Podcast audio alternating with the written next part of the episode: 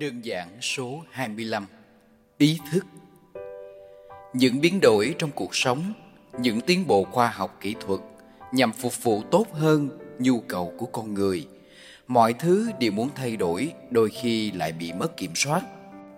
Tôi không yêu khoa học từ nhỏ, tôi chỉ yêu khi tôi biết mà thôi, nên mọi thứ đến rất tự nhiên. Tôi hỏi nhiều hơn về những thứ quanh mình – Tôi hay hỏi ai đó đã gây hại môi trường mà chúng ta cứ kêu lên rằng hãy bảo vệ hành tinh này.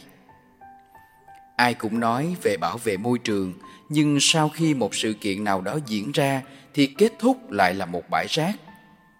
Tôi tự hỏi lúc họ vứt rác thì trong đầu họ đang nghĩ gì nhỉ? Tôi cũng tự đưa ra các câu trả lời nhưng vẫn cảm thấy chưa thuyết phục. Tôi biết bực rồi đang không thoải mái thì bắt gặp chuyện của anh bạn dạy con. Dạy rằng phải rèn giũa từ nhỏ mới được để lớn lên nó hư. Trời ạ, à, tôi mắc cười quá. Những đứa trẻ nhỏ được dạy bảo từng chút Thì lớn lên nó sẽ trở thành thế này thế kia. Sao có thể lường gạt những đứa trẻ như vậy nhỉ?